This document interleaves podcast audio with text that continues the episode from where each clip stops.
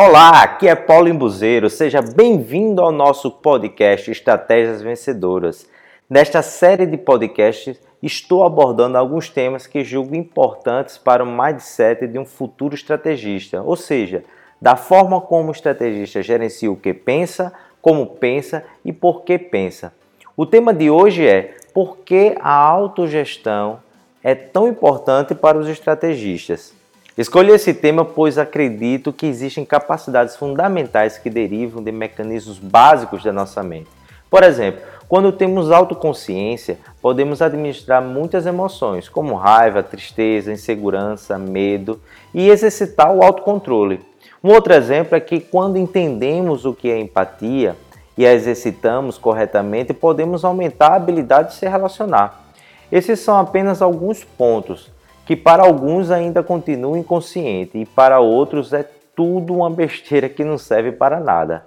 Já para os estrategistas, conhecer bem esses pontos faz grande diferença, pois o estrategista entende que a fraqueza em algum desses pontos pode levar à autossabotagem de uma vida ou de uma carreira, enquanto as forças aumentam as chances de realização e sucesso.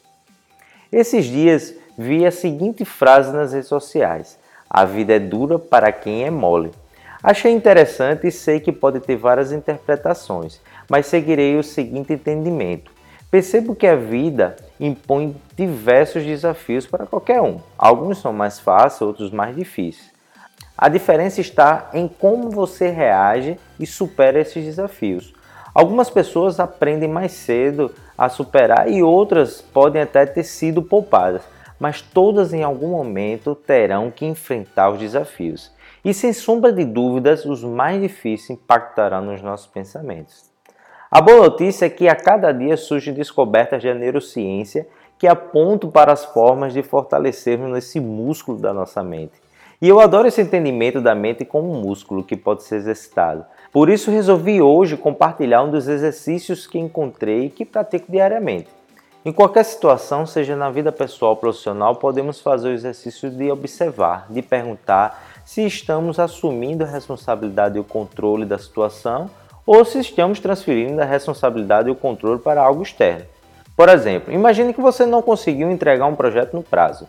Poderia ter então duas posturas: uma, colocar a culpa em alguma situação ou em outra pessoa, ou a segunda postura seria assumir a responsabilidade e analisar onde falhou para não repetir o atraso. A questão é: minhas atitudes são de vítima ou de um estrategista? Existe uma ferramenta chamada matriz de autogestão que pode ajudar a responder essa pergunta. Para facilitar, quem quiser poderá ver a imagem dessa matriz na minha página no Facebook, Paulo Embuzeiro. Lá você encontrará uma postagem deste quinto podcast e a imagem publicada nos comentários.